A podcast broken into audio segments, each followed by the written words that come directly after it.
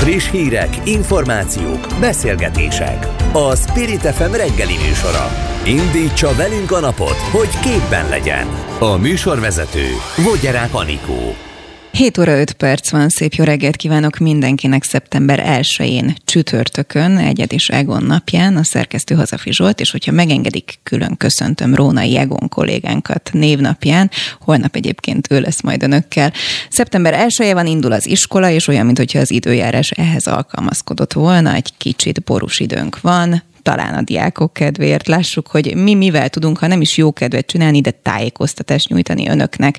A következő egy órában a következő témákkal foglalkozunk. Komjáti Imre is indul az MSZP társelnöki posztjáért a párt őszi tisztújító kongresszusán. Csapatjátékosnak tartja magát, és azt mondja, hogy amit képvisel, fontos a párt és az aktivisták számára is. Mindjárt megkérdezem, hogy mit vár a pozíciótól, és hogy szerintem min kellene változtatni az MSZP-ben.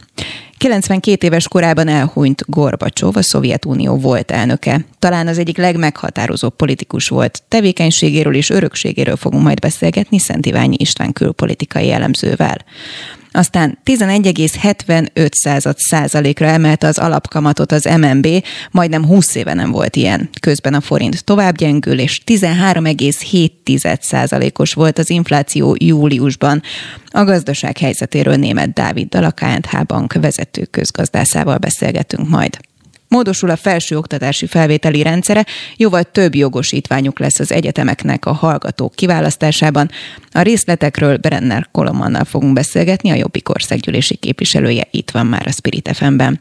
És tüntetést szerveznek holnapra a diákok a tanárokért csoport tagjai, hogy mit szeretnének elérni, erről is fogunk beszélgetni még ebben az órában.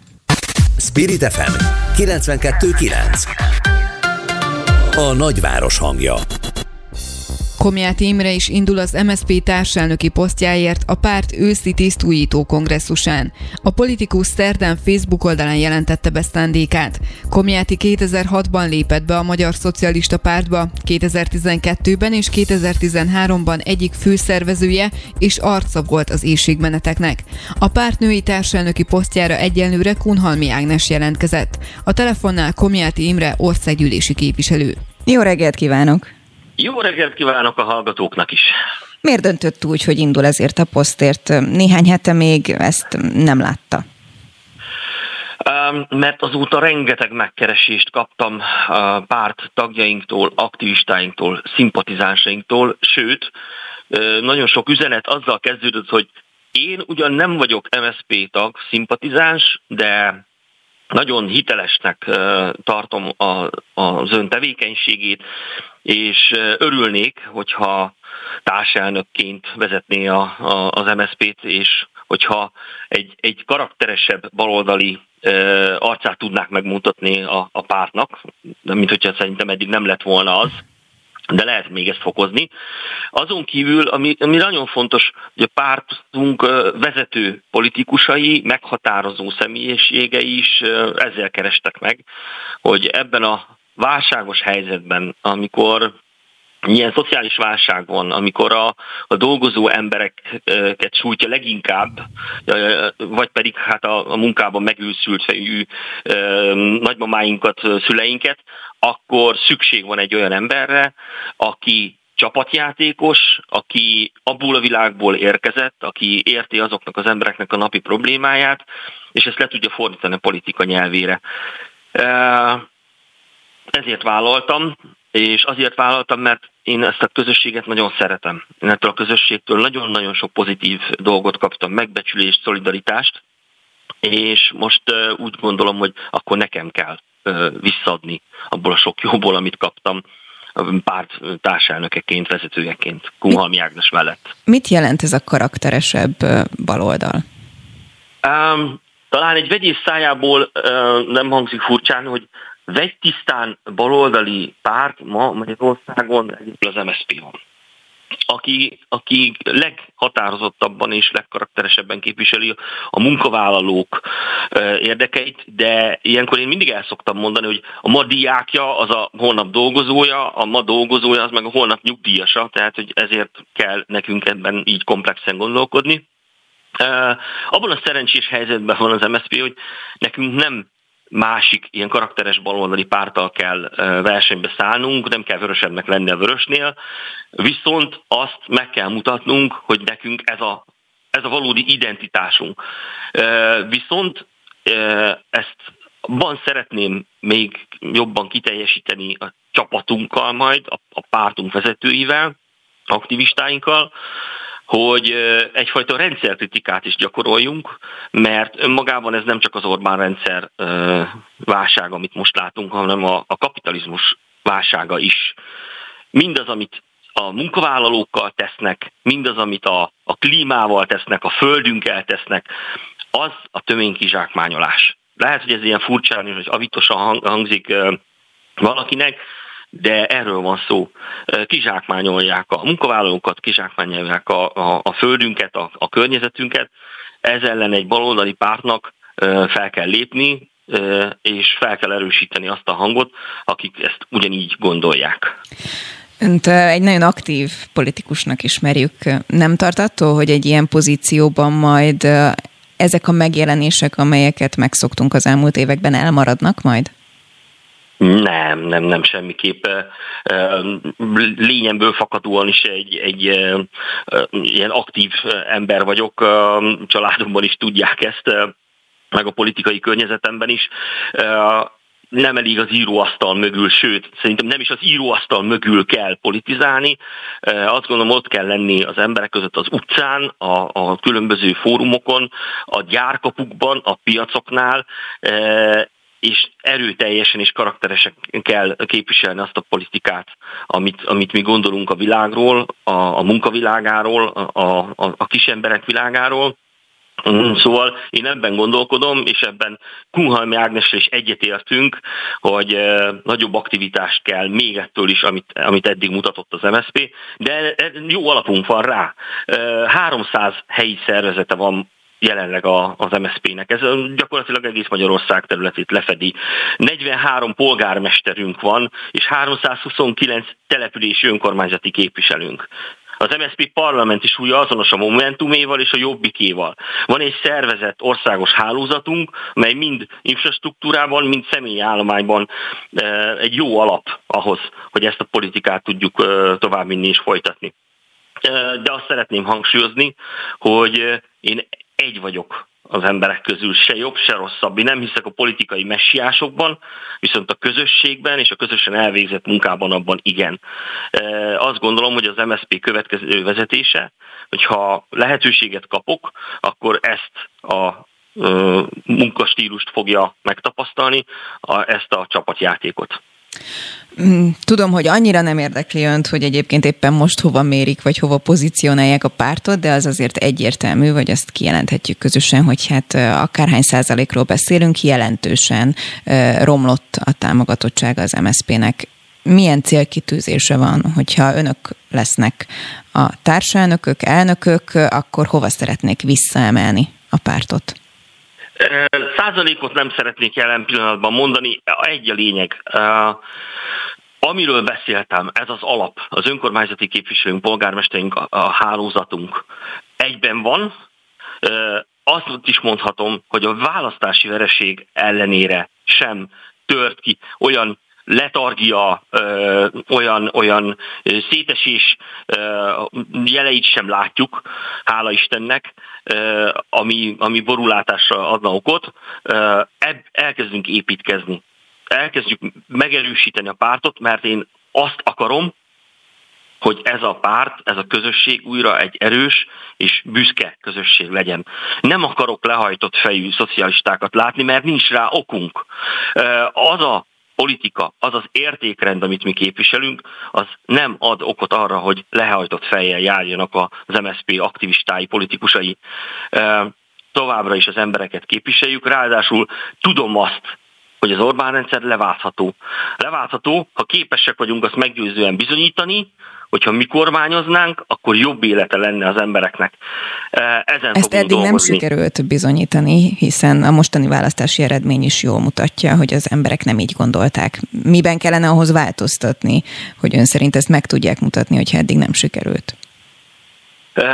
hiteles hiteles politikusokra van szükség, hiteles politikára van szükség, arra van szükség, hogy el is higgyék azt, és lássák azt, hogy valóban komolyan gondolják a politikusok, amit mondanak, ehhez viszont nagyon sok munkára van szükség, és arra, hogy ne egymással foglalkozzanak az ellenzéki pártok, hanem saját pártjuk identitásának, ideológiájának megmutatásával, a saját pártjuk erősítésében, és amikor eljön az a pillanat, amikor összefogásra van szükség, amikor együttműködésre van szükség, akkor azt lássák az emberek, hogy ez az összefogás és együttműködés, ez működőképes is. Nem lesz egyszerű a feladat, de nem egyszerű feladatra vállalkoztam most sem. Mégis azért gondolom, hogy van egy víziója ezzel kapcsolatban, és nem fogom elengedni anélkül, hogy nem mondjon legalább egy, egy olyan álmot, hogy mi az a százalék, amit szeretne elérni, hogyha az MSZP újra felemelkedhet. Nem fogok százalékot mondani, mert nem tudok százalékot mondani. Azt tudom mondani, hogyha az emberek a magyar választók, a társadalom azt gondolja, hogy a Magyar Szocialista Párt hű az értékrendjéhez, a politikusai hitelesek és kormányzó képesek, akkor egy olyan pozíciót tudunk elfoglalni, ami e, erős, stabil és alkalmas arra, hogy onnan emelkedni tudjunk, ezen fogok dolgozni. Meg fogják ismerni hamarosan a, a programomat is, meg fogják ismerni azt, hogy mi, miben gondolkodom, milyen terveim vannak a hálózatszervezéssel kapcsolatban, a, a párt megerősítésével kapcsolatban. Lesznek meglepetések. No, mondjon egy meglepetést. E, nem fogok most meglepetést mondani, hamarosan meg fogják tudni. E, megvan a, a, a menete az MSZP tisztújításának, ez egy demokratikus párt, itt bárki elindulhat, de Lesz kihívója? tudniuk, tudniuk kell. Nem tudok róla jelen pillanatban, de bárki elindulhat, de az, az egy politikusnak tudnia kell azt, hogy mind a személye, mind a programja mellé többséget kell tudnia biztosítani. Azt gondolom, hogy azokról, akikkel ez, azok a politikusok, akikről eddig beszéltem a programomról, azok azt jónak tartják, és a személyemmel sincsen gondjuk, támogatnak, és ez rendkívül fontos, hogy mind az aktivisták, mind a pártvezető politikusai mögöttem állnak. Kunhalmi Ágnessel tandemben és egy csapattal nagyon jól és hatékonyan fogjuk tudni az MSZP-t irányítani, és egy karakteres, szocialista, szociáldemokrata párt lesz az MSZP. Végszóra szükséges-e összefogás egyébként, avagy sem, és hogyha igen, akkor kikkel tudná ezt elképzelni? Jelen pillanatban ebben a választási rendszerben megkerülhetetlen az összefogás kérdése, de az összefogás, mint látjuk, az önmagában nem megoldás. Akkor, hogyha nem látszik, hogy az összefogás az működőképes, és nem csak maga az összefogás, hanem utána, ami utána jön, a kormányzás, legyen szó önkormányzatról, legyen szó az országról. Minden olyan demokratikus pártal nyitottak vagyunk természetesen majd az összefogásra, aki ebben gondolkodik, és itt hangsúlyozom, hogy demokratikus pártról és olyan pártokról, akik nem a kirekesztésben érdekeltek, hanem abban, hogy Magyarország egy erős, demokratikus és szociálisan érzékeny ország legyen. Komját Imre, köszönöm szépen. Én is köszönöm a lehetőséget. Spirit FM 92.9 A nagyváros hangja Elhuny Mihail Szergejevics Gorbacsov, a Szovjetunió volt elnöke. 1985-ben vette át a Szovjetunió kommunista pártjának vezetését, és 1990 márciusában kapta meg a Szovjetunió elnöke címet. Szerepe volt abban, hogy véget ért a hidegháború és felbomlott a Szovjetunió. Részben az ő érdemének is tulajdonítják, hogy a szovjet csapatok kivonultak a megszállt kelet- és közép-európai országokból, így Magyarországról is. A telefonnál Szent Iványi István külpolitikai politikai jellemző. Jó reggelt kívánok! Jó reggelt kívánok! Van még ön szerint hozzá hasonló óriási politikai karakter, aki még napjainkban is aktív? Most sokan felidézik, hogy abban a korban, amikor Gorbacsov hivatalban volt, akkor nagy személyiségek vezették a világot. Tehát nem csak Gorbacsov volt jelentős személyiség, hanem Ronald Reagan, Margaret Thatcher, eh, Mitterrand, François Mitterrand vagy Helmut Kohl is. Ma nehezebb eh, ilyen eh, rangos névsort összeállítani, azért vannak szerintem meghatározó és fontos személyiségek, én Emmanuel Macron-t is annak tartom, és van még néhány, nem, nem túl sok ebben a pillanatban. Nem véletlen, hogy most mindannyian, most általánosan méltatják Gorbacsovot, mert nem csak a teljesítményét méltatják, hanem azt is, hogy egy olyan politikai személyiségről van szó, aki, akiből hát úgy tűnik, hogy ma hiány van, és különösen Oroszországban van hiány, tehát nagyon nagy az a különbség, amit Gorbacsov és Putyin elnök között látunk. No és Putyin elnök is részvétét fejezte ki, és úgy fogalmazott, hogy Gorbacsov egy olyan politikus és államférfi volt, aki óriási hatással volt a világtörténelem alakulására, Országunkat a bonyolult, drámai változások és nagyszabású külpolitikai, gazdasági és társadalmi kihívások időszakába vezette. Hát ez nem túl uh, elismerő, hogyha egy civil olvassa. Ez pontosan így van, de az övé még a szelidebbek közé tartozik, mert lehetett olvasni arról, hogy tegnap számos orosz politikus és, és elemző igen durván méltatta, és most idézőjelben mondom, a méltatta Gorbacsov pályafutását. Azt lehet tudni, hogy Gorbacsov meglehetősen kritikus volt egyébként Putyinnal szemben is. Néhány hete arról beszélt, hogy most dönti romba Oroszországot, és veti vissza évszázadokkal az országot. Tehát a kettőjük filozófiája között óriási különbség van.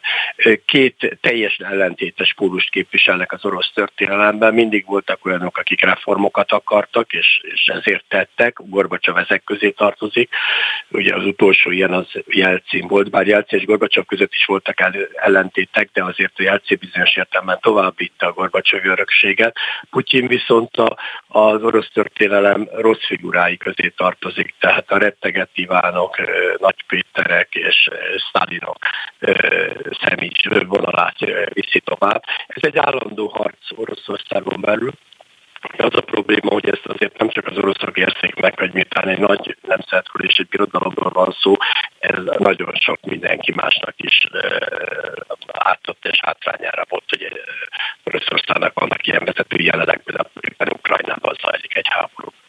És sokan kritizálták ugye azt is, például a Kreml közleménye is, hogy hát a nyugathoz való közeledése azért az, az nem volt túl szimpatikus Oroszországnak. Mennyire volt valós ez a nyugathoz való közeledése, vagy egyáltalán ezért, mert ez egy valós tény, ennyire elismert itt nyugaton?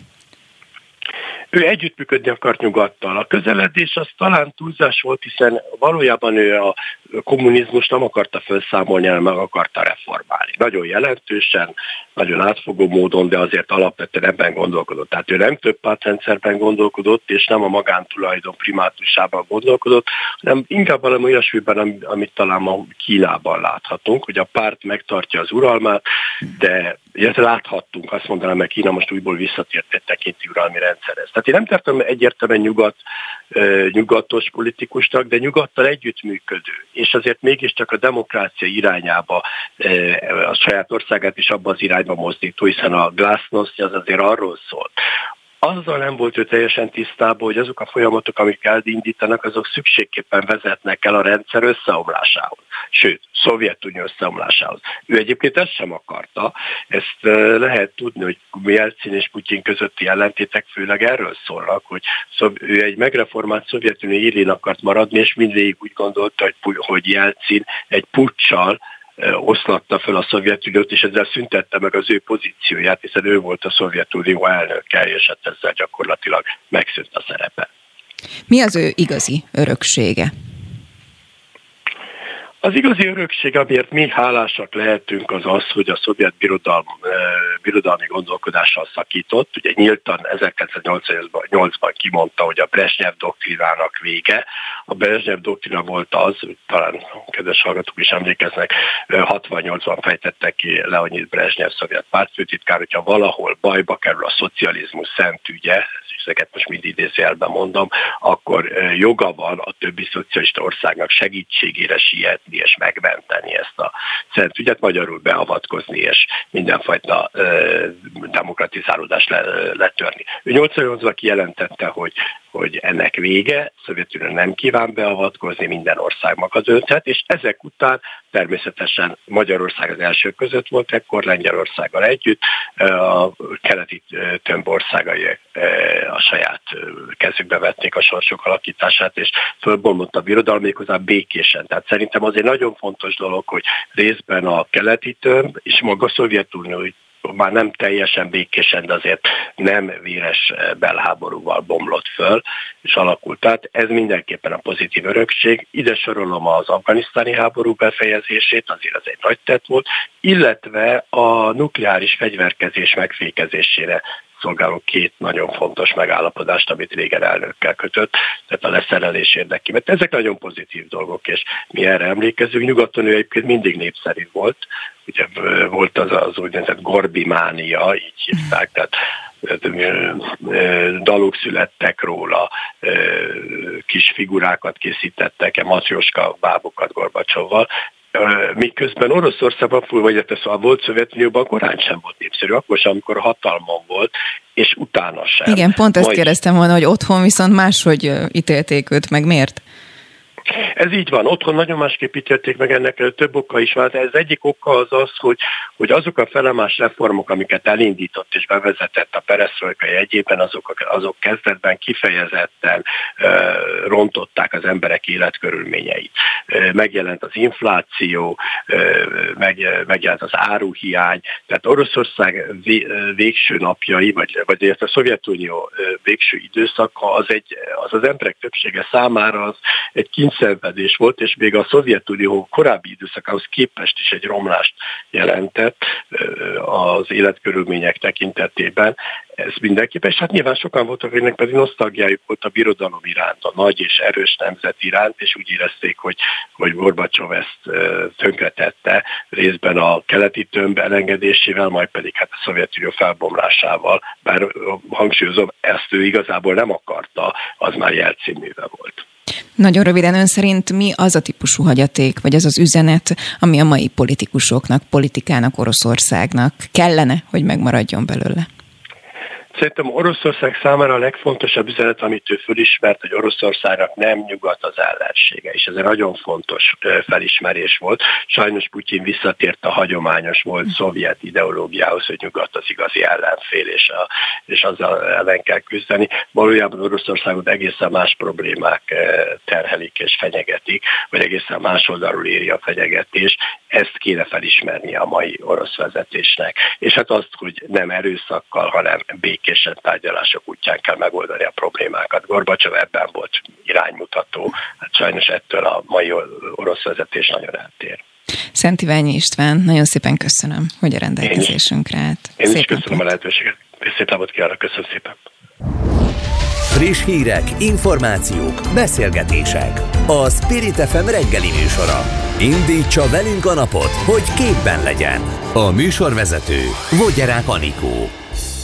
Jóval több jogosítványuk lesz az egyetemeknek a hallgatók kiválasztásában, jelentette be Csák János kulturális és innovációs miniszter július végén. Ennek értelmében módosul a felsőoktatási felvételi rendszer, nem lesz kötelező elvárás az emelt szintű érettségi, eltörik a minimumponthatárt és az ötödik érettségi tájról az egyetemek dönthetnek. A módosítások 2024. szeptemberétől lépnek életbe. A részletekről Brenner Kolomannal, a Jobbik országgyűlési képviselőjével beszélt beszélgetünk. Köszöntöm itt a stúdióban, jó reggelt! Jó reggelt kívánok a kedves hallgatóknak is! No, akkor ez most egy szuper hír, mert hogy kvázi sokkal könnyebb lesz innentől kezdve bejutni az egyetemekre, főiskolákra, vagy vannak aggályok ezzel kapcsolatban, és hogyha igen, akkor mi?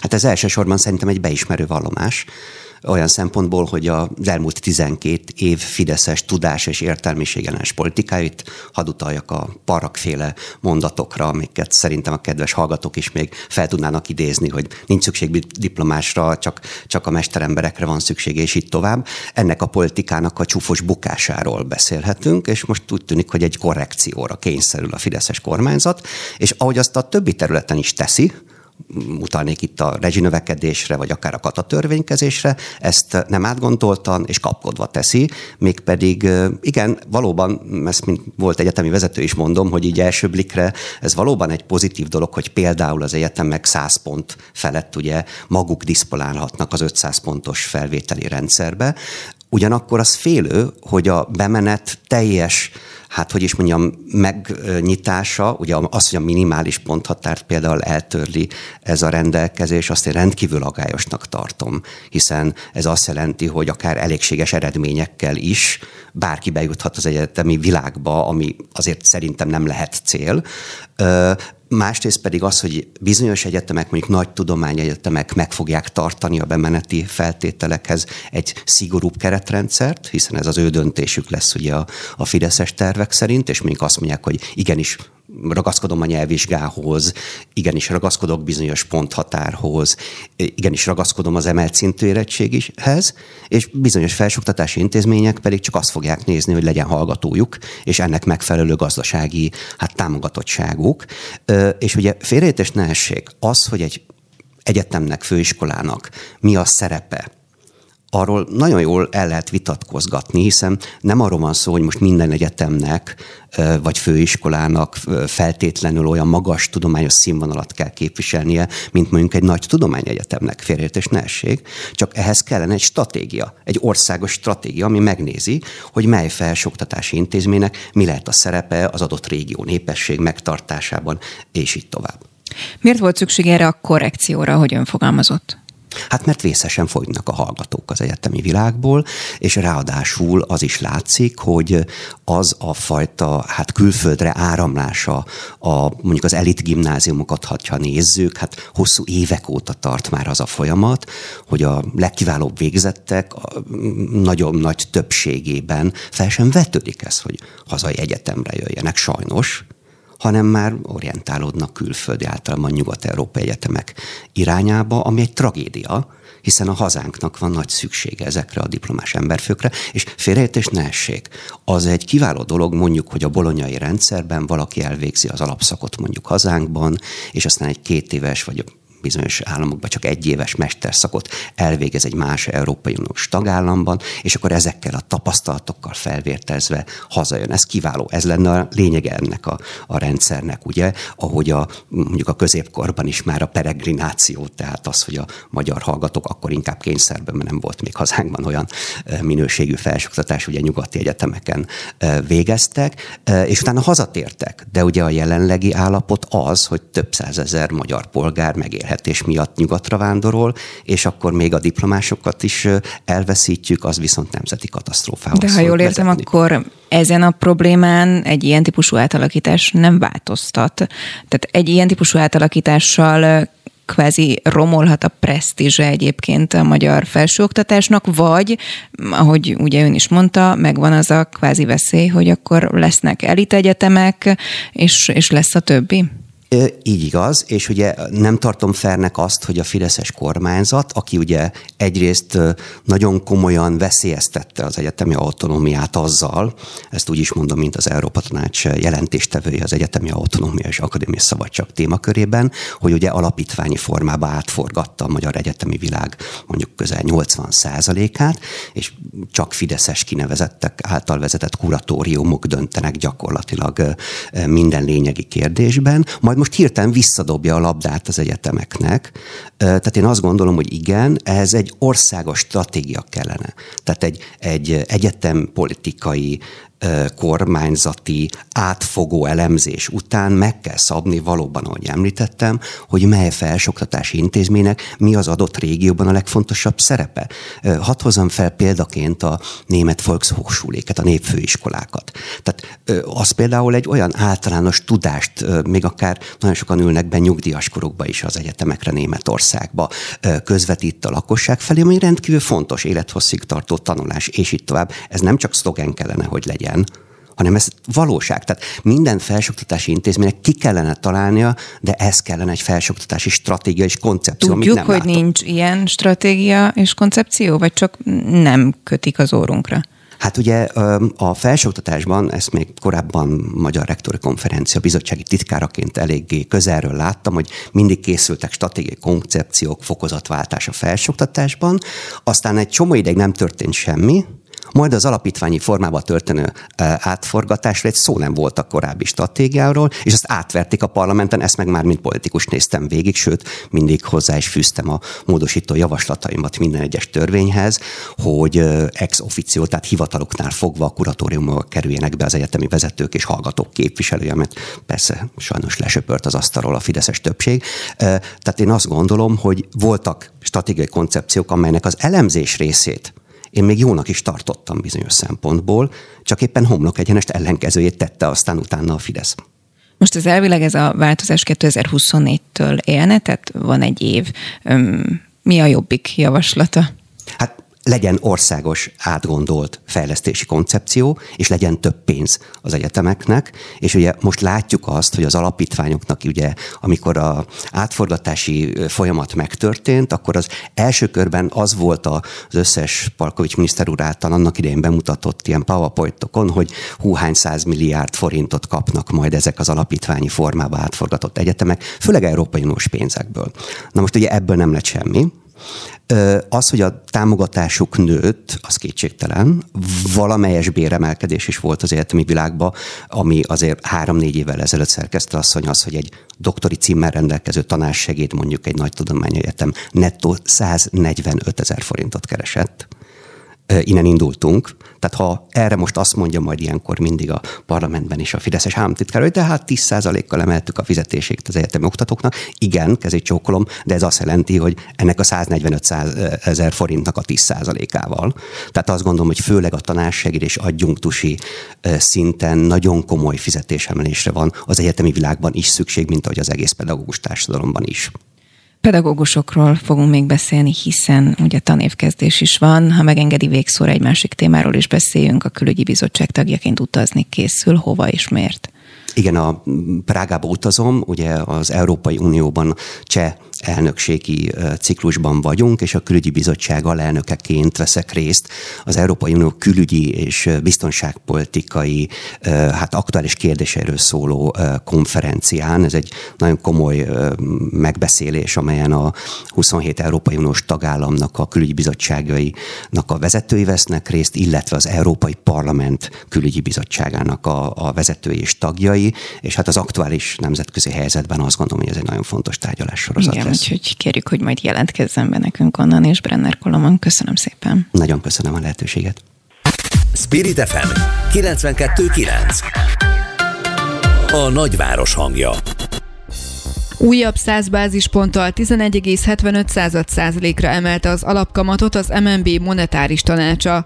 A mostanihoz hasonló szinten legutóbb 2004 májusában volt az alapkamat szintje, írja Telex. Az elmúlt hetekben a forint megint 400 fölé gyengült, és 13,7 százalékos volt az infláció júliusban. A gazdaság helyzetéről német Dáviddal, a KNH Bank vezető közgazdászával beszélgetünk. Jó reggelt kívánok! Jó reggelt kívánok! És kérem, hogy kezdjünk az alapkamattal, mert talán ez így nekünk civileknek a legkevésbé megfogható, hogy akkor ez mit jelent. Az alapkamat emelés azt jelenti, hogy folyamatosan próbál a jegybank emelni a hitelkamat szinteken. Ugye ez azért fontos, hogy egyrészt visszafogja egy kicsit a gazdasági növekedést, ezzel lehet hűteni majd az inflációt, hogy a túlkereslet az megszűnjön idővel. Persze itt az infláció mögött most sajnos nem elsősorban csak a túlkereslet jelentkezik, hanem rengeteg költségoldal is ok, amivel nagyon nem tud mit kezdeni a jegybank, ugye ezek globális adottságok, itt azon múlik majd, hogy az energiapiac hogyan alakul, meg. Éppen Kínában mennyit termelnek úgyhogy azokat más dolgok is befolyásolják, de a másik ok, ami értemeli a kamatot, az az, hogy védje a forint árfolyamát, és ehhez behozott új intézkedéseket is. Ezeken most nem mennék végig, de a lényege az, hogy, hogy próbálja kontrollálni minél inkább a kamatokat a hozamgörbe, nagyobb részén, tehát nem csak az egy-két napos kamatokat, hanem akár két-három-négy hónapos kamatokat is, és minél több terméket. Ez azért fontos, hogy ne csak egy részpiac érje el a magasabb kamatokat, hanem akár a külföldiek is és ezáltal a forint elleni pozícióknak a felvételét az drágítsa. Tehát ne érje meg a forint ellen spekulálni, hanem sokkal inkább forintot vásároljanak akár a külföldi szereplők is, és ezáltal akkor erősödjön a forint. Uh-huh. Ez ugye ez azért lenne fontos, mert mert hogy Magyarország nagyon importigényes gazdaság, az exportunknak is 40-50%-a az az importon támaszkodik, és hogyha ezek az import alapanyagok, energia, stb. mind-mind megy fölfelé, és még ráadásul a forint is gyengül, akkor duplán éri ez a negatív hatás a magyar gazdaságot, tehát ezért kéne az, hogy a forintot erősítsük, és akkor ezáltal az import termékeken keresztül az inflációt elkezdje letörni a Magyar Nemzeti Bank. No, mert hogyha a számokat nézzük, akkor van mit letörni. Egyrészt milyen mértékű letörés várható egy ilyen intézkedéstől, másrészt mikorra érezhető ennek a hatása, hiszen amikről beszélt, a, a 400 forintos euró, meg a 13,7%-os július infláció, ezek azért már érezhetők és érthetők a mi számunkra is. Igen, sajnos az árfolyam az nagyon volatilis, egyik napról a másikra akár 10-20 forintokat is elmozdul az euróval szemben, ez semmiképpen sem kedvező, már csak azért sem, mert nagyon megnehezíti a tervezhetőséget a vállalatok számára is, hogy most milyen árfolyammal kalkuláljanak a következő hetekre, hónapokra. Úgyhogy hát egyelőre az látszik, hogy azért ez a jegybank intézkedés rövid távon erősítette a forintot, bár még mindig a 400 forint körüli szinten tanyázik, úgyhogy egyelőre nem sikerült egy erősödő trendet kialakítani a forint árfolyamában. Az inflációra meg ezek a tevékenységek azért hat negyed éven keresztül fejtik ki a hatásokat, tehát itt nem egyik napról a másikra, hanem fokozatosan jelennek meg majd az infláció alakulásában. Leggyorsabban egyébként a forint erősödés az az üzemanyagáron keresztül jelenne meg, csak ott a lakosság felé most részben hatósági ár van, tehát emiatt ez kevésbé érezteti a hatását.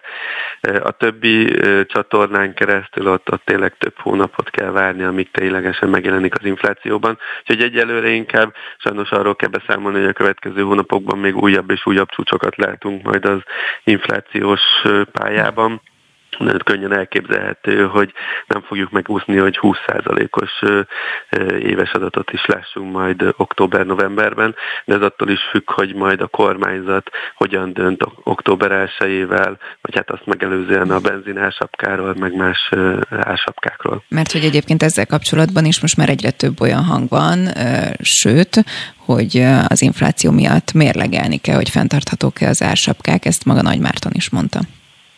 Igen, itt az infláció miatt nyilván jó lenne fenntartani, hogy ne szálljon még jobban el az infláció, de amiatt meg nem nagyon lehet fenntartani hosszú távon, mert azért ez piactorzító hatású, sok vállalatnak ez komoly veszteséget okoz, vagy nem tud működni rendesen, vagy például láttuk, hogy üzemanyag hiány is volt a magyarországi kutakon, ez amiatt van, mert mondjuk egy külföldi vállalatnak nem éri meg Magyarországra beszállítani az üzemanyagot, mert hogy itt nem tud rajta nyereséget elérni, sőt valószínűleg vesztesége van, ugyanis hogyha nem Ural típusú kőolajat dolgoz fel, hanem egy más típusú Brent típusú kőolajat, annak sokkal magasabb az ára, és ezáltal ő veszteséget kénytelen elszenvedni.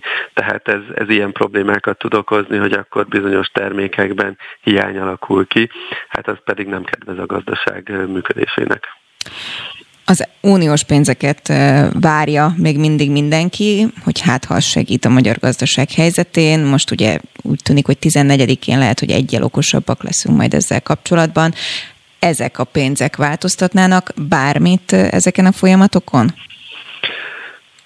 Változtatni változtatnak, hiszen hogyha lenne egy Európai Uniós megállapodás, és kilátásba kerülne belátható időn belőle, hogy elkezdenek jönni az Európai Uniós pénzek, az egy forint szempontból pozitív hír lenne, tehát valószínűleg arra tudna erősödni a forint akár egy 10-15 egységet is az euróval szemben, úgyhogy akkor elképzelhető lenne akár ilyen 385-380-as árfolyam szint is.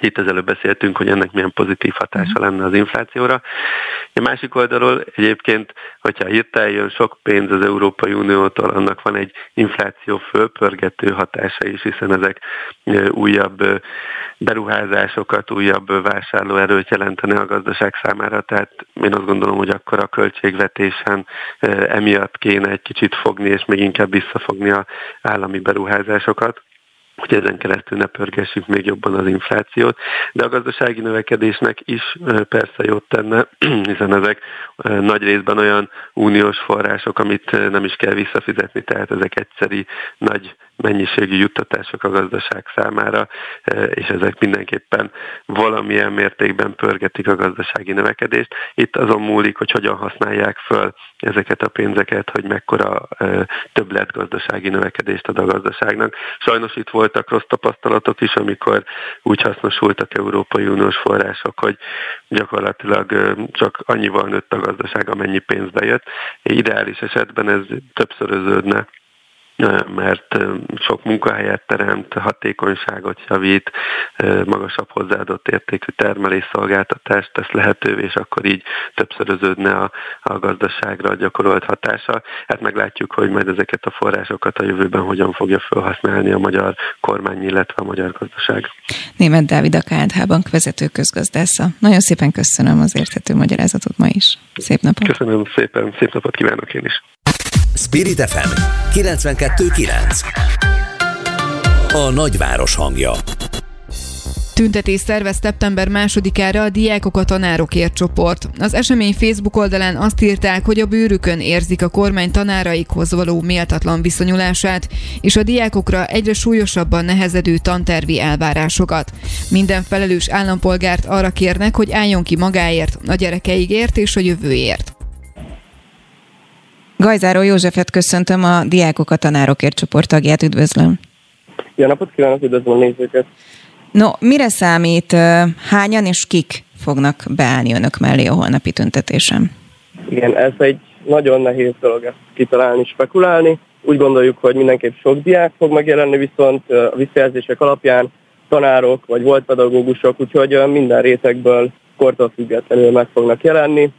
A Facebookon látott számok alapján 4-5 ezer főre számíthatunk, 23.400-an jelölték talán vissza az eseményt, ebből 4500 az, aki, 4400 az, aki szótleteket nyomta, úgyhogy körülbelül ezzel a számmal számolunk. Elég sok mindenről beszéltünk szerintem az elmúlt hónapokban, hogyha tanárhiány vagy pedagógusok túlterheltsége, iskolák nehéz helyzete volt a téma. Önök mi az, amire szeretnék felhívni a figyelmet, vagy mi a legsürgetőbb probléma? Hát mindenképp a legsürgetőbb probléma az, hogy nincs elég tanár, és ha nincs elég tanár, az, az mindenkire rossz van. A kevés tanár az a mostani tanároknak is megnehezíti a helyzetét, ugyanis ők így nem tudnak elég, nem tudnak kipihenten tanítani, míg a diákoknak is ö, kevésbé lesz jó, ugyanis ők sem tudják megkapni ezt a minőségi oktatást, amire amúgy szükségük lenne, és amihez amúgy joguk van. Tehát a legégetőbb probléma az, hogy, hogy nincs elég tanár. Ezt kell Közben ne, ne távolodjon el a készüléktől, mert nem halljuk akkor jól. Nagyon nem hallom Gajzágó Józsefet.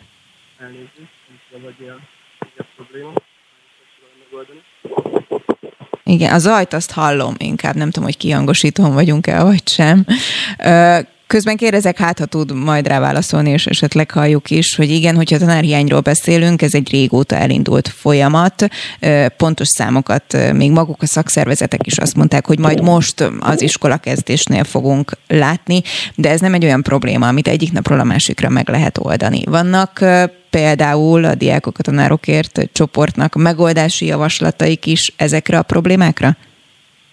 Nem tudom Közben meg fogom kérni a kollégákat, hogy hívják újra önt, megszakítom a vonalat. Hát, ha akkor jobb lesz a hang, Gajzágó Józseffel, a Diákok a Tanárokért csoport tagjával beszélgetünk arról, hogy holnap, azaz pénteken a Szent István Bazilika előtt kezdődik egy tüntetés a tanárhiány miatt például, vagy a pedagógusok problémái miatt délután négy órakor fognak ott találkozni, majd onnan egyébként a belügyminisztérium felé fogják venni az irányt, és a tervek szerint este hétig tart majd ez a rendezvény. A rendezvény egyik szervezője, Gajzágó József azt mondta nekünk az imént, hogy arra számít, hogy több ezres tömeg gyűlik majd össze, hiszen nagyon sokakat érint ez a probléma, és hogyha minden igaz, akkor itt van velünk a vonalban újra. Igen, remélem most lehet hallani elnézést. Képzelje, nem lett jobb a vonal, úgyhogy ezt a beszélgetést lehet, hogy későbbre próbáljuk majd halasztani, mert mert nem halljuk Gajzágó Józsefet, a Diákok a Tanárokért csoport tagját. Nem tudom, nézek a kolléganőmre, hogy egyébként az ottani telefonvonalon ő hallja-e, amit ő mond, mert mi nem halljuk. Pedig a Kossuth téri tüntetésről szerettünk volna beszélgetni vele. De elengedjük ezt, és akkor később próbáljuk őt hívni. Friss hírek, információk, beszélgetések. A Spirit FM reggeli műsora. Indítsa velünk a napot, hogy képben legyen. A műsorvezető Vogyerák Anikó. 8 óra 6 perc van, köszöntöm azokat, akik most csatlakoznak, és persze azokat is, akik már egy órája hallgatnak minket. Lássuk, hogy a következő egy órában miről fogunk beszélgetni. Hát bizony nem csak az iskola kezdődik, hanem az őszi politikai szezon is. Mi várható, erről fogunk mindjárt beszélgetni Krausz Péterrel, a Policy Agenda vezető elemzőjével.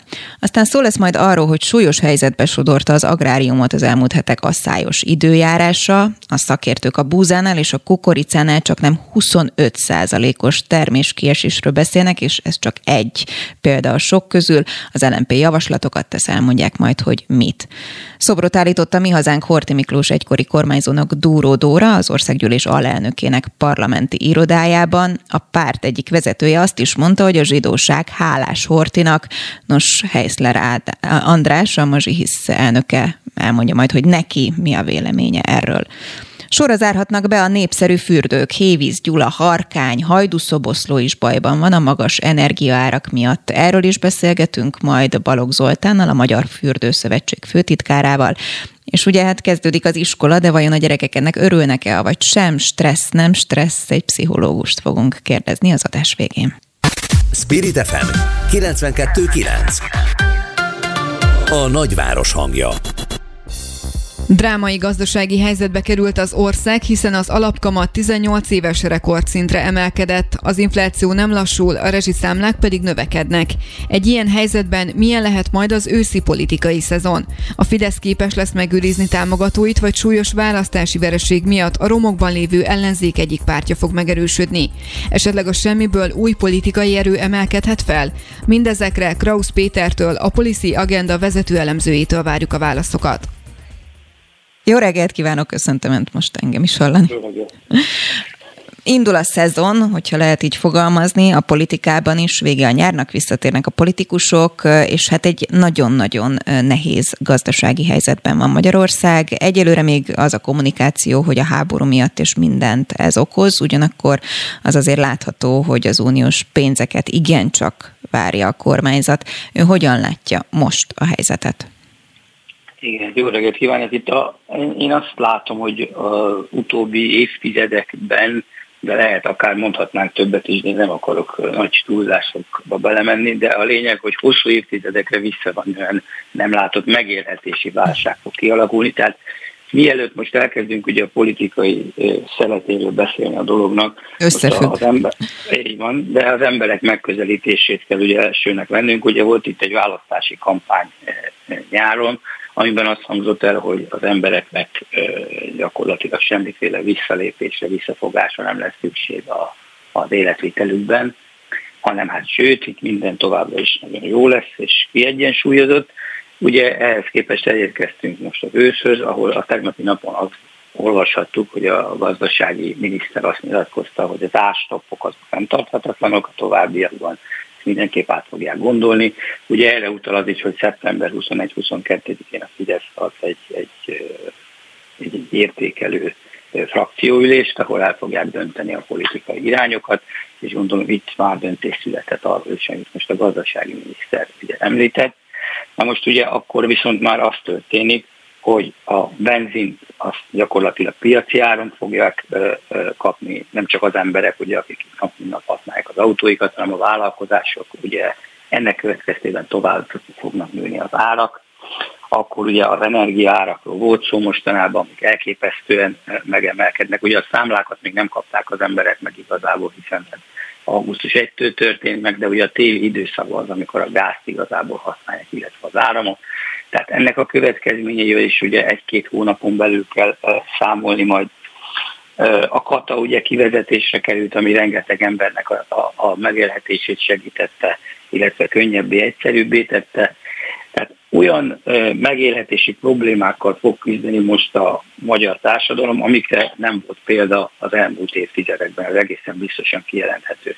Tehát innentől kezdve tudjuk a politikai részét idevenni, egybe rakni, ami ugye egy kormány számára egy olyan kihívást fog jelenteni, amivel nem találkozott mostanában a, a magyar politikai élet, és ami gyakorlatilag itt szó volt itt a e, felvezetőben e, róla, az európai e, közösséghez adó tartozás ugye ilyenkor egy nagy segítséget jelenthetne, hiszen ugye itt az európai források lehívása azért egy óriási biztonságot adhatna, de a kormány most jelenleg ugye ebben is egy vitában áll Brüsszelle, tehát azt sem lehet tudni, hogy ezek a források jönnek egyáltalán, ha jönnek, akkor mikor jönnek.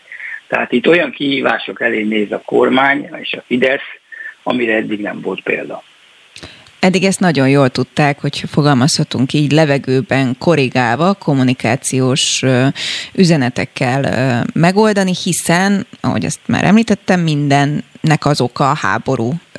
És teszik fel a kezüket, hogyha például energiaárakról van szó, akkor, és próbálták szembesíteni a kormányzatot arról, hogy de hát ugye az egyik főígéret a rezsicsökkentés volt, hogy ezt megtartják maradéktalanul, akkor felteszik a kezüket, és azt mondják, hogy de hát ki volt jós, ki láthatta, hogy hova mennek a világpiaci árak, hogyha energiárakról van szó. Meddig lehet ezt a kommunikációt fenntartani? Én azt gondolom, hogy azért is jó, hogy felsoroltuk itt az elején, hogy milyen eh, kihívásokkal kell majd az embereknek szembenézni, mert azt gondolom, hogy a kommunikációs elemek azok nagyon sokáig jól működnek, de amikor az ember mondjuk nem tudja kifizetni a számláját, vagy nem tud magának venni azokból az élelmiszerekből, amiket megszokott, vagy jóval kevesebbet, akkor ezek a kommunikációs elemek már gyakorlatilag semmit nem fognak érni.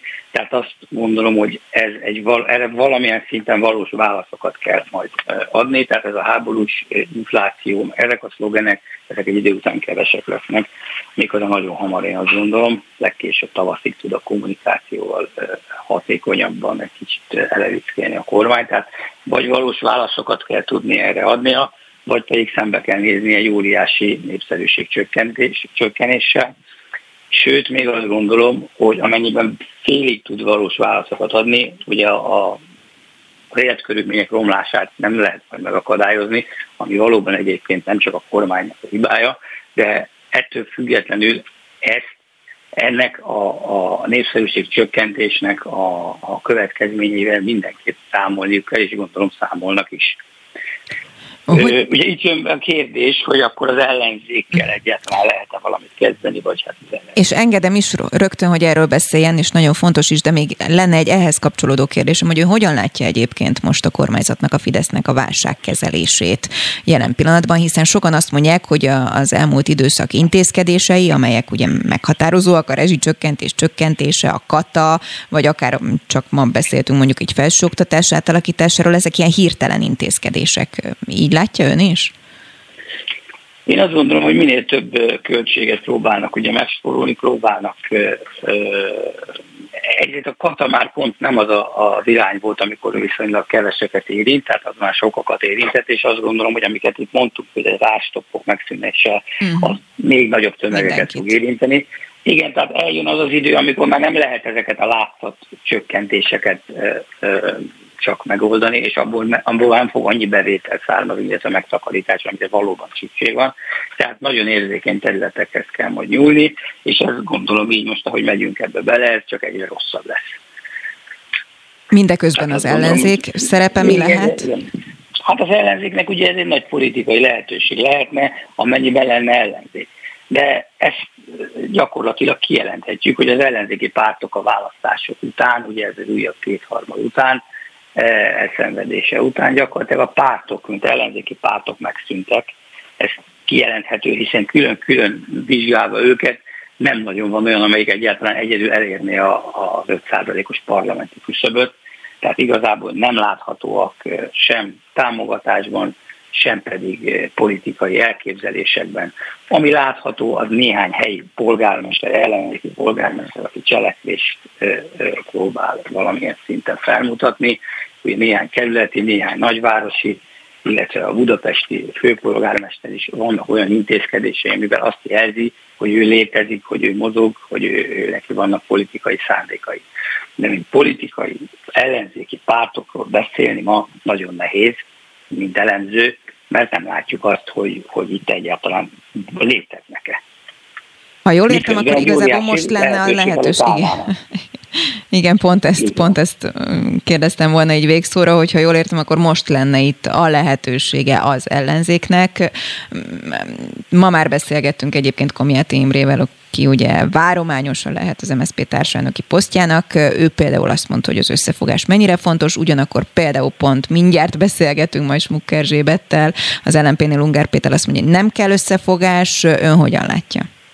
Na hát itt tartunk körülbelül, tehát ön jól össze is foglalta ezzel a három beszélgetéssel és beszélgető partnerrel folytatott rövid eh, kivonatával, hogy hol tart az ellenzék. Tehát én azt gondolom, hogy e- összefogás nélkül tényleg mérhetetlen az ellenzéki eh, politikai erő, tehát nincs.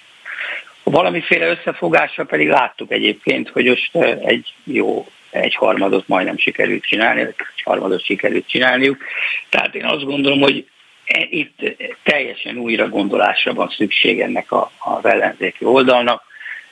Mondom, egyre személyeket látni, személyek köré kell kitalálni azokat a, az erőközpontokat, amiket esetlegesen létre lehet hozni az önkormányzati választásokra, de az egészen biztosan kijelenthető, hogy ebben a mai szétaprózott párt formában ez az ellenzék, ez, ez mindenféle ellenállás megszervezésére képtelen.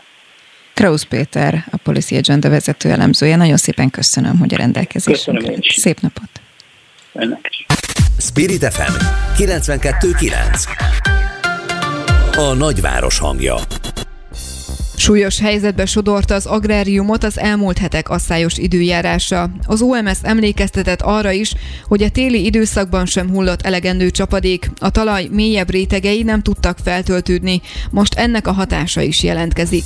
A szakértők a búzánál és a kukoricánál csak nem 25%-os termés kiesésről beszélnek. Az LMP arra tesz javaslatokat, hogy a gazdaságok miként tudnának alkalmazkodni a klímaváltozás következményeihez. A vonalban Smuk Erzsébet, az LMP társelnöke. Jó reggelt kívánok!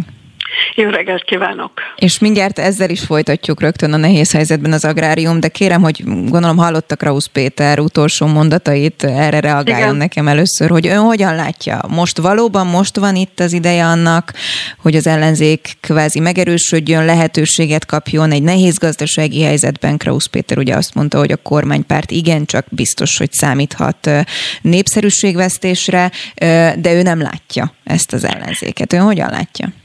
Hát most ebben az időszakban meggyőződésem nekem is, hogy arra van szükség, hogy a, az ellenzéki pártok a, a saját programjukat, a saját elképzeléseiket mutassák meg a, a társadalomnak, tehát mindenki próbálja meg definiálni saját magát, erősödjön, és, a, és ez nem azt jelenti, hogy 2024-ben, amikor önkormányzat és európai parlamenti választások lesznek, hogy akkor vagy akkorra nem lesz valamilyen féle együttműködés és Én biztos vagyok benne, hogy lesz. Csak ebben a pillanatban azt gondolom, hogy nem ez az első számú feladat. Ungár Péter a, talán úgy fogalmazott a kongresszuson, hogy most nem szövetségi politikára ebben a pillanatban, hanem politikára van szükség. No mi az LMP politikája, és akkor át is térhetünk az agrárium kérdésére is.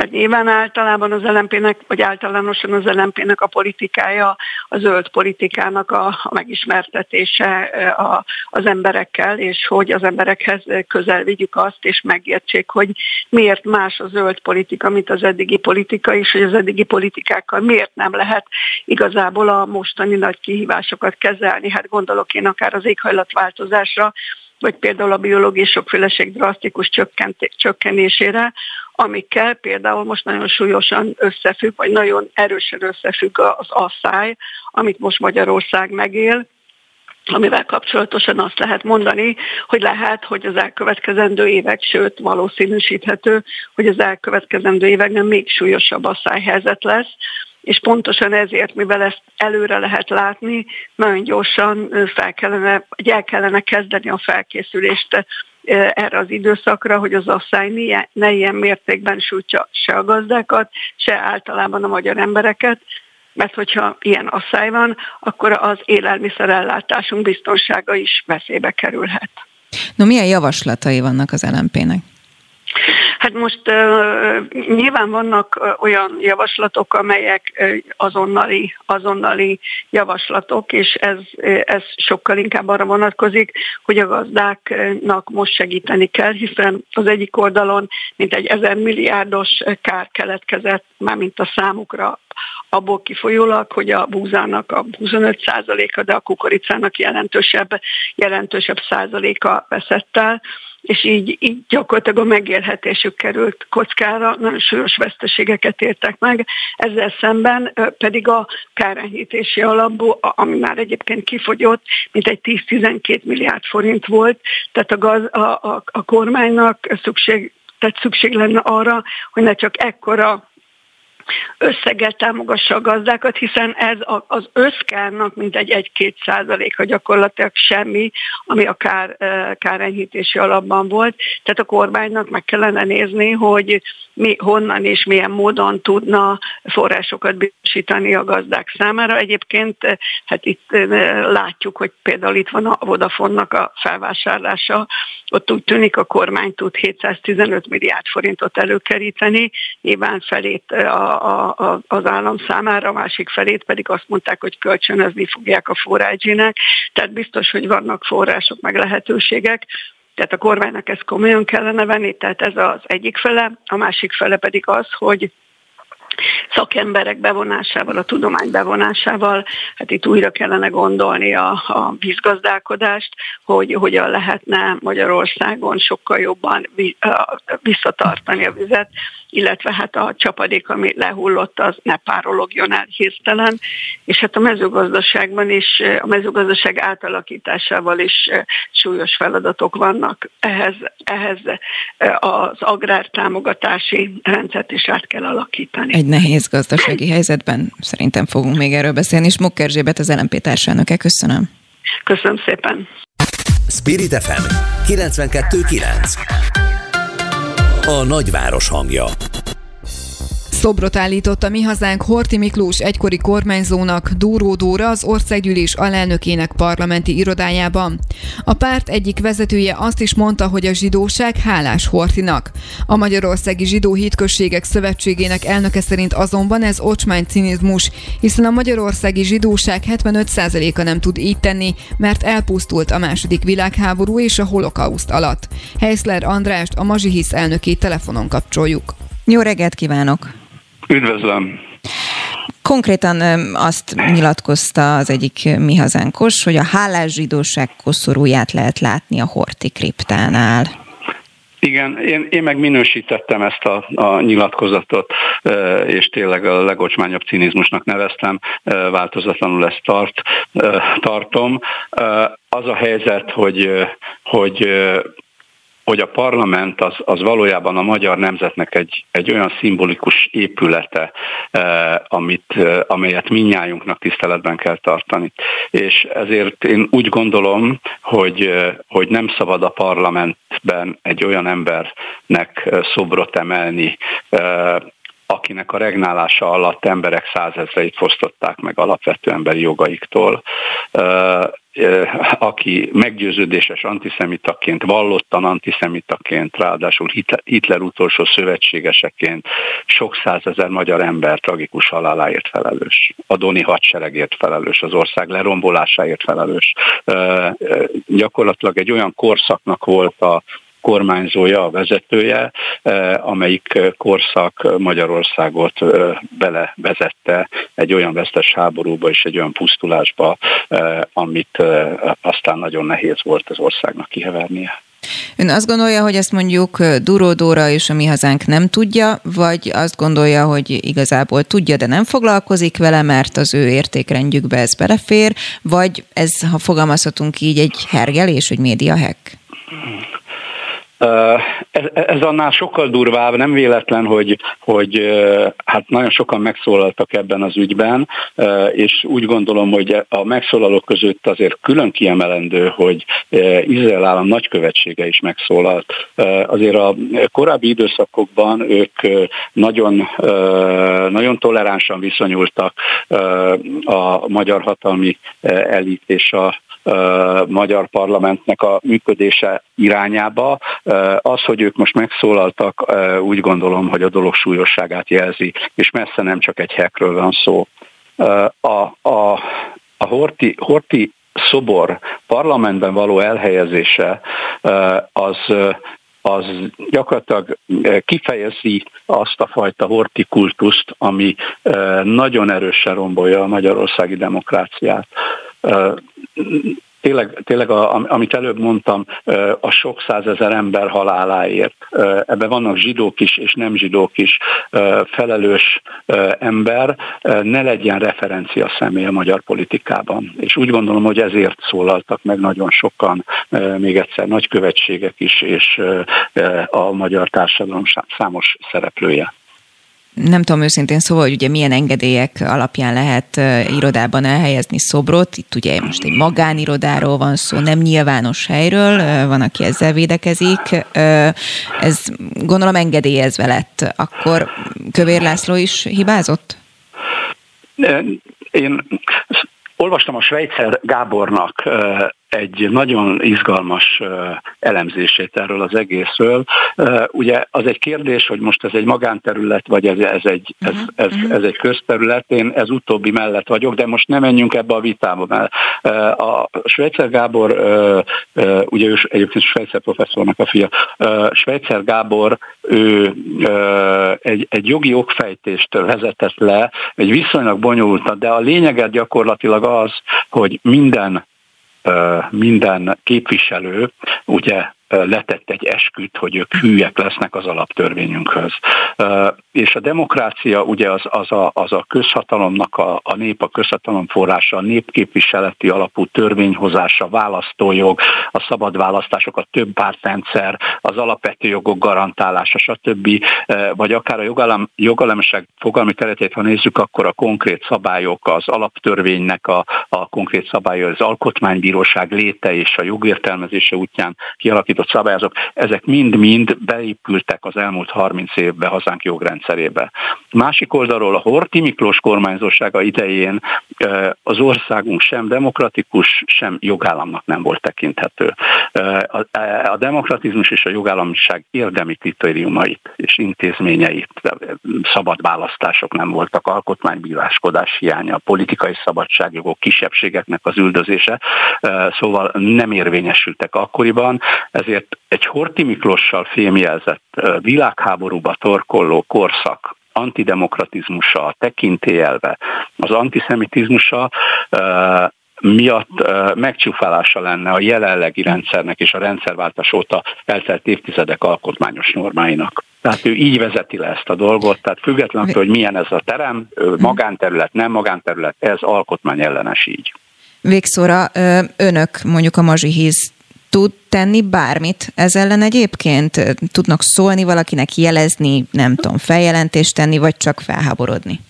Mm, mi ugye egyet tudtunk tenni, mi felkértük Kövér László házelnököt, hogy távolítsa el ezt a szobrot a parlamentbe, és azért nem másra hivatkozok, mint Orbán Viktor miniszterelnök véleményére, aki 2015-ben a parlamentben elmondott beszédében azt mondta, és én ezt felírtam, fel is van jegyezve, szó szerint fogok idézni, nem támogatható az alkotmány szerint Magyarország szuverenitásának elvesztésekor hatalmas hatalmon lévő politikai vezetőnek történő szoborállítás. Ezt Orbán Viktor mondta, és én maximálisan egyetértek vele. Csak egy igen nem választ kapott már választ Kövér Lászlótól? Nem, még nem kaptam. Helyszler András, a Mazsi hiszánöke. Köszönöm, hogy a rendelkezésünkre állt. Szép Ez egy csokolom. Friss hírek, információk, beszélgetések. A Spirit FM reggeli műsora. Indítsa velünk a napot, hogy képben legyen. A műsorvezető Vogyerák Anikó. Sorra zárhatnak be a népszerű fürdők, Hévész, Gyula, Harkány és Hajdúszoboszló is nagy bajban van a magas energia árak miatt. A részletekről Balog Zoltánt, a Magyar Fürdőszövetség főtitkárát, a Leányfalui termárfürdő ügyvezetőjét kérdezzük. Jó reggelt kívánok! Jó reggelt, kezét sokan köszöntöm a rádió hallgatókat is. És akkor kezdjük otthonról, hogy önöknél egyébként milyen volt a szezon Leányfalum. Köszönöm szépen kérdését. Ugye tekinthetően annak, hogy, hogy azért két év Covid után vagyunk, eh, vendégek körültek, hogy végre viszonylagos korlátozások nélkül mehetnek eh, közösségbe, illetve az időjárás is eh, nekünk kedvezett, ezért kifejezetten jó szezont zártunk. Június-július kiemelkedő volt, augusztus már több oknak köszönhetően egy kicsit gyengébb is volt. Az egyik talán az, és akkor így át is tudunk kötni a, a felkonva megjelent energiaáros történet felé. Ugye amikor a, a lakosság szembesült azzal, hogy milyen magas rezsijárak vannak valójában már hazánkban és nem csak Nyugat-Európában, akkor egy picit láttuk, hogy behúzták a féket, elkezdtek takarékoskodni kisebb volt a, a költésük az ideérkező vendégeknek is, illetve e, azt is vettük észre, hogy bizonyos célcsoportoknál csökkent a látogatói szám.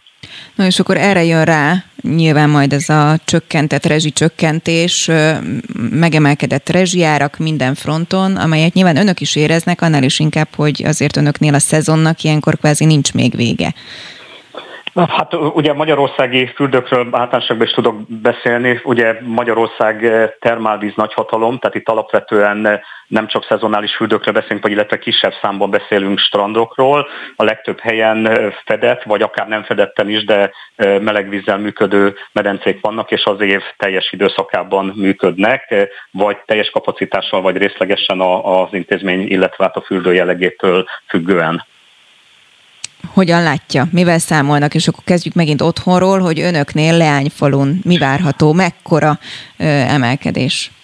Hát én azt mondom, hogy mi még itt szerencsés helyzetben vagyunk, hiszen nálunk tavaly év végén járt le a gázszerződés, és amint én láttam a, a hírekben, hogy rendkívül módon emelkedik a, a, a, a, az ára az energiahordozóknak. Én még új szerződést tudtam kötni szeptemberben, és így csak, és ezt mondom idézőjelben, csak 70%-kal kapom drágábban az áramot, mint a korábbi időszakban. Erre jön még ugye a, a, a hálózati szolgáltatónak a, a díjemelkedése, tehát gyakorlatilag eh, ez azt jelenti, hogy több 10 millió forinttal megnőtt csak a, az energiaköltségünk, és ugye azzal, hogy az energia nőtt, az áram és a, a, a gáz eh, illetve az üzemanyagára is ugye ársapka nem létezik csak a lakosság részére, tehát a vállalkozások részére már nem. Így az összes beszállítónk árat emelt, és itt talán a legfontosabb azok a vízkezelési anyagok, amelyek ugye a medencék víz minőségének biztosításához szükségesek. Itt többszörös, közel háromszorosára emelkedtek ezek anyagoknak az árai, és ez további növekedést jelent ezáltal ugye a teljes költségszerkezetben. Őrületesen nehéz helyzetben vannak már most is, illetve hát gondolom, hogy lesznek a következő szezonban. Arról nem beszélve, hogy egyébként az embereknek vélhetően kevesebb pénze marad a pénztárcában, de ezt tegyük is félre, hogyha csak az önökre háruló imént felsorolt nehézségeket vesszük, akkor hogyan látja azon túl, hogy kell nyilván valamilyen mértékben árat emelni mondjuk a belépők tekintetében, mi az, amit tud eszközként használni elbocsátás, a háromból csak egy medence fog működni, nem tudom. Nem, hát az elbocsátás az utolsó, én is, és azt gondolom, hogy az összes küldővezető kollega elkötelezett a munkavállalói irányában, és legfontosabb feladatnak tartjuk a munkavállalók megtartását és a folyamatos működés biztosítását. Ugye ez Covid idején megtapasztaltuk, hogy hogy egyrészt megértőek a kollégák különböző technikákat be lehet vetni, illetve akkor ugye kormányzati támogatást kaptunk munkabértámogatás, illetve járulékkedvezmény formájában. Adott esetben még idei évben is ez előfordulhat, illetve kezdeményeztük esetleg egy, egy ilyen megoldást a kormányzat felé. Nagyon sok fürdő jelezte egyébként, végzett a Fürdőszövetség egy felmérést a tagjai között, hogy szolgáltatás csökkentéssel fog élni, kevesebb medencét üzemeltet, nagy energiafogyasztó élményelemeket nem vagy csak időszakosan üzemelteti, Például uszoda bezárásról ugye már hallottunk, ahol csak uszoda van, egyéb szolgáltatás nincs, de, de olyan nagy fürdő is jelezte, hogy a, az úszómedencét nem fogja üzemeltetni, akinek egyébként egyéb szolgáltatása is vannak, illetve azt gondolom, hogy itt veszélybe vannak még a nagy energiafogyasztó wellness részlegek, szaunák, egyebek, ahol szintén részleges nyitvatartással lehet számolni, vagy rövidített nyitvatartási idővel. Volt valaha ennyire borús a kép, hogyha mondjuk fürdőszövetségről, tagokról beszélünk?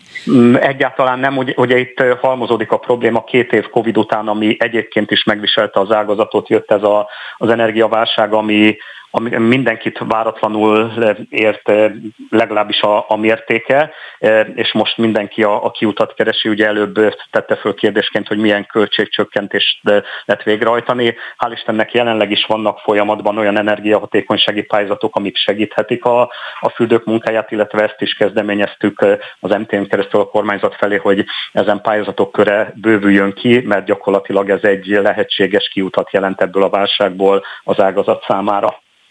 Hogyan látja egyébként, tudom, hogy messze van, de a következő szezonnak hogy lehet így neki futni? Hát ugye a felmérésből tényleg az derült ki, hogy komoly likviditási gondjaik lehetnek egyes fürdőknek, éppen csak kitartanak szezonig, illetve néhányan jelezték, hogy elképzelhető, hogy nem is tudnak kitartani, és a kisebb fürdők esetében a megoldás, ahogy, ahogy ezt korábban jeleztük, a, a részleges bezárás, illetve az időszakos bezárás, tehát hogy téli szezonra bezárnak, és akkor nyáron újra működnek. Még egyszer mondom, a cél az, hogy megtartsunk minden munkavállalót, mert ha elveszítjük őket, akkor olyan speciálisan képzett munkaerőről van szó, hogy nem fogjuk tudni újraindítani a szezont, és mivel a turizmus motorját a fürdők jelentik, ezért mindenféleképpen azt gondolom, hogy nekünk ez nemzetgazdasági feladatunk is, hiszen nem, hangsúly, vagy nem győzöm hangsúlyozni, hogy magyarországi vendégészakáknak több mint 70%-a olyan településen keletkezik, ahol turisztikai releváns fürdő van, tehát látszik, hogy, hogy az attrakcióra szükség van, és attrakciót még jelenleg Magyarországon leginkább a fürdők jelentik a, a bőséges szolgáltatásukkal. Balogh Zoltán, a Magyar Fürdőszövetség főtitkára, a Leányfalui Termálfürdő strand ügyvezetője. Nagyon szépen köszönöm. Én is Szépen köszönöm a beszélgetést. Minden jót csokolom. Spirit FM 92.9 A nagyváros hangja Kezdődik az iskola, vajon a gyerekek hány százaléka várta lelkesen ezt a napot? Vannak-e olyanok, akiknek inkább görcsbe ugrott a gyomra már az iskola gondolatától is?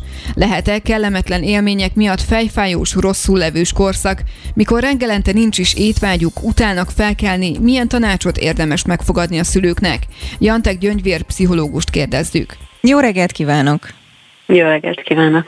Jó reggelt! Önnek összességében mi a tapasztalata egyébként azon túl, hogy mondjuk egy borongós nap nem sokat segít, hogyha optimistának vagy pozitívnak kell lenni szerintem, tehát hogy ez így rányomja a bélyegét az iskola kezdésre, de amikor így hosszú szünet után elindul az iskola, akkor először inkább pozitívan állnak hozzá a gyermekek, vagy már az van, hogy ah, kezdődik az iskola, hogy de rossz. Nekem van hát, egy saját családbeli uh-huh. tapasztalásom, egy kilenc éves kislánya, aki azt mondta, hogy jó, hát igazából tökre várja, mert találkozik a barátaival, de egyébként nagyon nem várja. Igen, hát szerintem nagyon egyénfüggő egyébként nekem 8 éves a, a legnagyobb no. gyerekem, és fiú, úgyhogy őt annyira nem izgatja, hogy új toltartó vagy új ceruzát kap, tehát hogy ugye még ez egy szempont, hogy szerintem kislányoknál sokszor ez egy ilyen motiváció, hogy nagyon szép füzet, meg nem tudom. Tehát mindenképpen egyénfüggő, ugye a bevezetőben elhangzott, hogy van, akinek kifejezetten akár rosszul létig fokozódhat a szorongása, amikor iskola kezdés van, vagy akár óvoda kezdés is, mert azért az is van, akinek sok stresszt okoz, és azok azért olyan helyzetek, amik, amikkel mindenképpen érdemes foglalkozni, és nyilván az iskolának is a sajátossága, tehát egy nagyon gyerekbarát iskola, ahol, ahol kicsit felszabadultabb a légkör, azért valószínűleg más, más hatást vált ki a, a gyerekekből, akár is szeptemberben is. Meg hát nyilván azért valljuk be, hogy egy nyári szünet után, ahol az ember játszik, meg biciklizik, meg nyaral, két hónapig mondjuk, az, hogy reggel nyolcra oda kell érni valahová, és aztán hallgatni kell a tanárokat, az azért nagyon nagy a kontraszt. Tehát ez is egy érdekes dolog, hogy vajon azokban az országokban, ahol nem ennyire hosszú a nyári szünet, vagy mondjuk máshogy oszlanak el a tanítási szünetek, ott mekkora ez a visszalépési trauma, úgymond az oktatási rendszerben. Szerintem lehet, hogy kisebb. No, mik lehetnek a jelek, vagy az első, igen, nem tudom, üzenetei annak a szülő felé, hogyha azt látom, hogy a gyermek bajban van, és akkor valóban kvázi, ha nem is kell pszichológus segítsége, de meg kell fogni a kezét. Uh-huh. Hát egyrészt az, hogy mondjuk a gyerek azt mondja, hogy nincs hozzá kedve, vagy nem annyira szívesen megy, ez még ugye önmagában nem egy patológiás dolog. Hát van, aki Igen. úgy járja végig az iskolát, hogy nem ez a kedvenc elfoglaltsága. Nekem például a, a saját gyerekeimben is az a tapasztalatom, hogy aki óvodába is nagyon szeretett járni, de elmondta, hogy azért, ha választhat, inkább maradhat, maradna otthon, mert velem jobb, ami amúgy egy nagyon kedves bók is, tehát hogy ez még önmagában nem baj.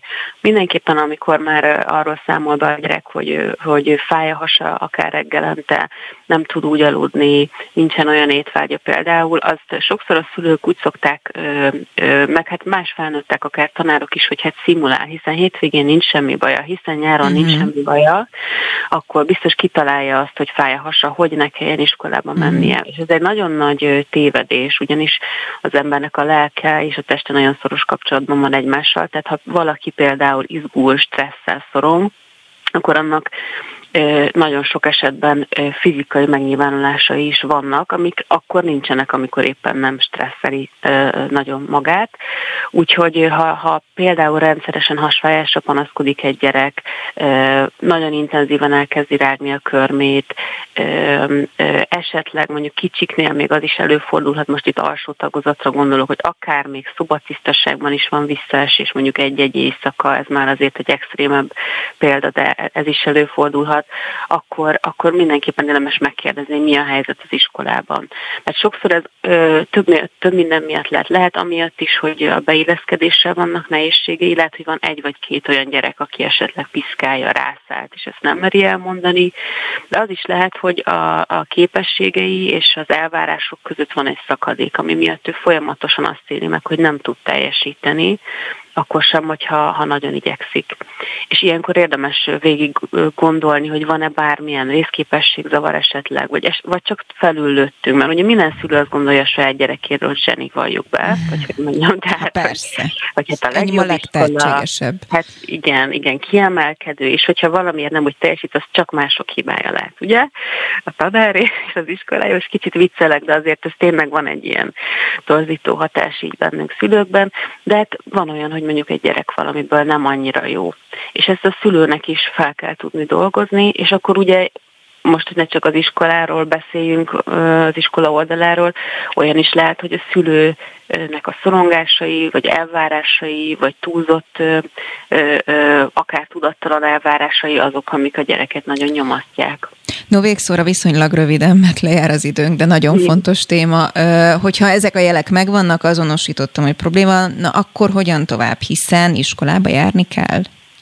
Igen, igen. Hát meg lehet, először is én javasolnám, hogy akkor a tanárral is beszéljen a szülő, hogy ott mit lát, tehát hogy, hogy ez jó, hogyha tud egy ilyen csapatmunka kialakulni, hogy, hogy a szempontokat össze lehet tenni.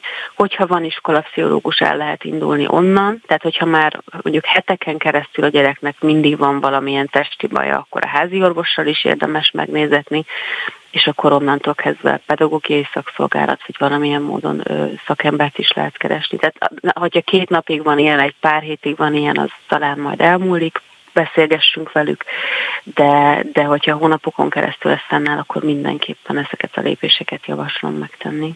Jantek Gyöngyvér, pszichológus, köszönöm szépen. Én is köszönöm.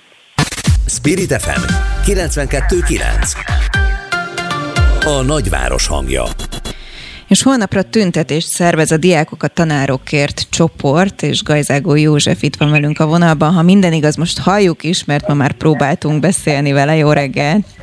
Jó reggelt kívánok, üdvözlöm oh, a nézőket. És hallom, úgyhogy, úgyhogy kérem, hogy beszéljen. Ott tartottunk, ugye, hogy holnapra szervezik ezt a tüntetést, és felsoroltuk korábban, hogy azért igen sok probléma van, hogyha oktatásról beszélünk. Hogyan látja, mi a legkiemelkedőbb, és önök holnap miért állnak ki? A legkiemelkedőbb probléma az mindenképpen az, hogy nincs elég tanár, de emellett mi nekünk a pontjainkban megfogalmaztunk olyan dolgokat, hogy tanítható és tanulható mennyiségű és minőségű tananyagot.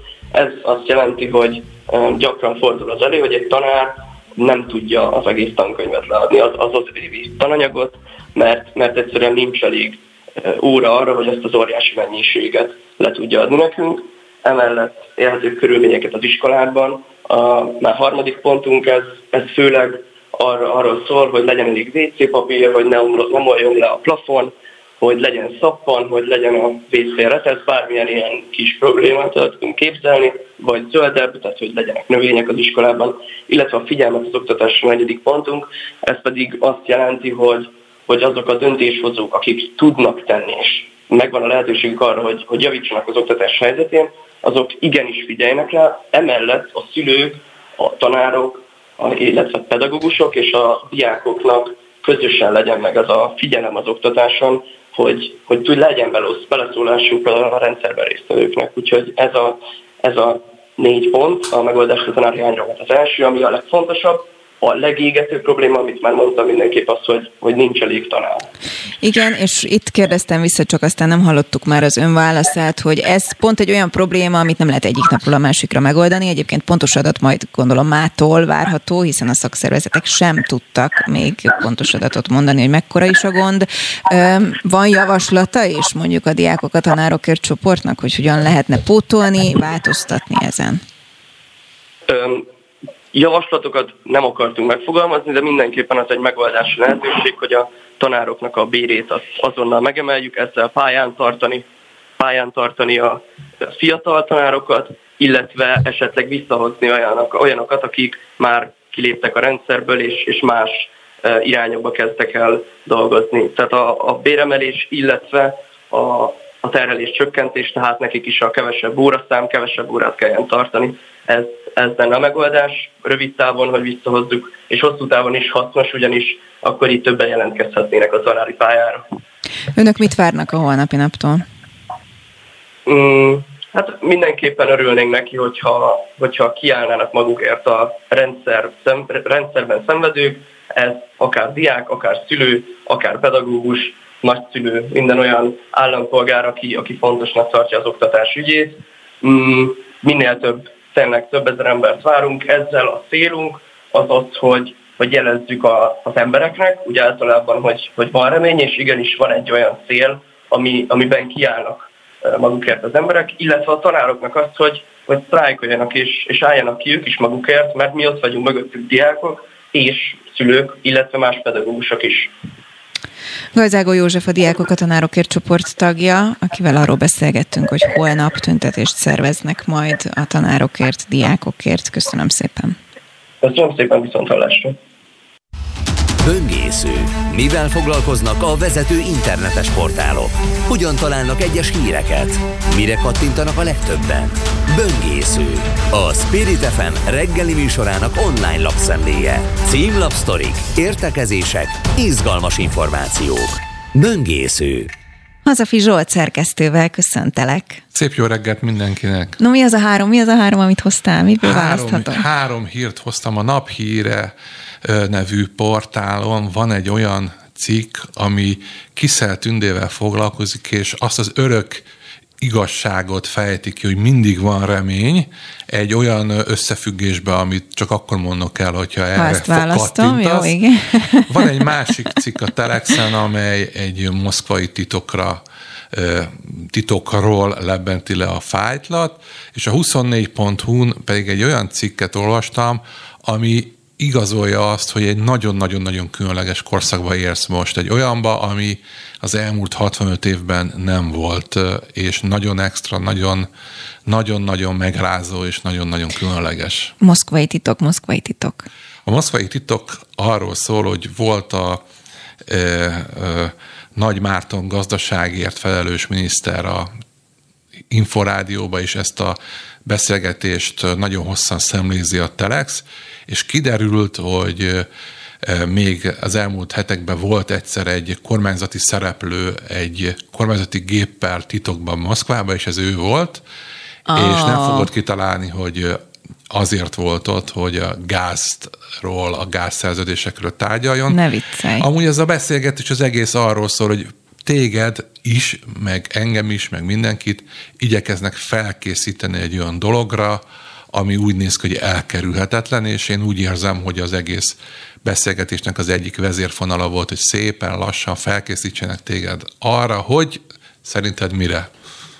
Mm, fogalmam nincs. Drágább lesz-e valami? Na hát. Hát az, hogy az ársapkát ki fogják vezetni. Ugye október 1 van ez a benzin ársapka, és Nagy Márton arról beszél, amúgy szerintem nagyon okos érvekkel, hogy miért nem feltartható, miért nem fenntartható sokáig az ársapka.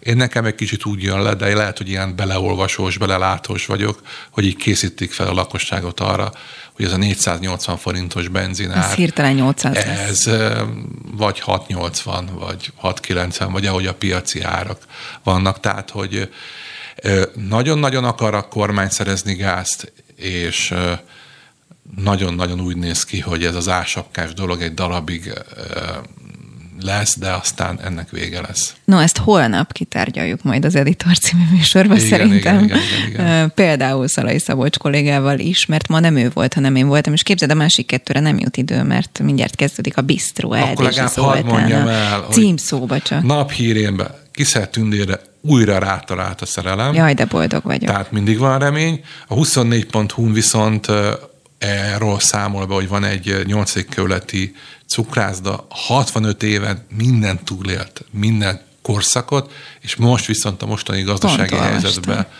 megrecsent, és ugye arról van szó, Ezer. hogy ezért egy nagyon, nagyon fura korszakban vagyunk, hogyha 65 évet minden túlélt, de most nem, azért ez nem egy egyszerű időszak. Hát ezt szerintem egyre többen fogják érezni és látni.